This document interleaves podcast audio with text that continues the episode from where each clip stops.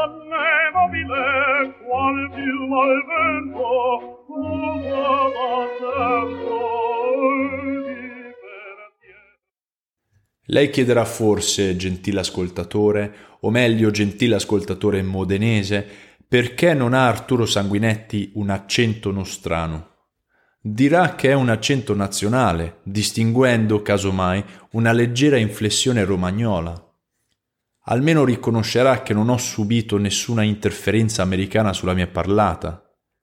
Ci sono addirittura degli italiani che affettano un accento americano. Questo è orrendo. Però debbo riconoscere una mia debolezza in questo riguardo. Da come si parla nel mio ambiente, assorbo certi elementi, se un mio studente americano commette uno sbaglio sull'italiano, può rimanere impresso sul mio subconscio e ogni tanto lo riproduco senza accorgermene. Naturalmente non mi riferisco all'italiano di americani in Italia che, nonostante tanti lustri da noi, ritengono la loro pronuncia nasale. Se lieve, può piacere, dà un tocco del pittoresco. Se forte, logora i nervi, sembra tutta una lagna.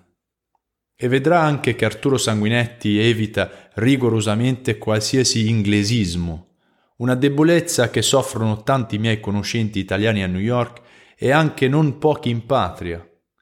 Quando parlo italiano, adopero solo l'italiano. Non intercalo neanche una parola da un'altra lingua.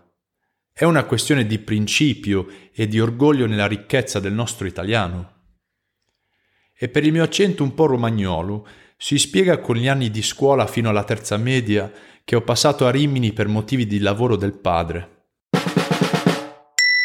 Un modenese a New York le è stato offerto da birra di Modena.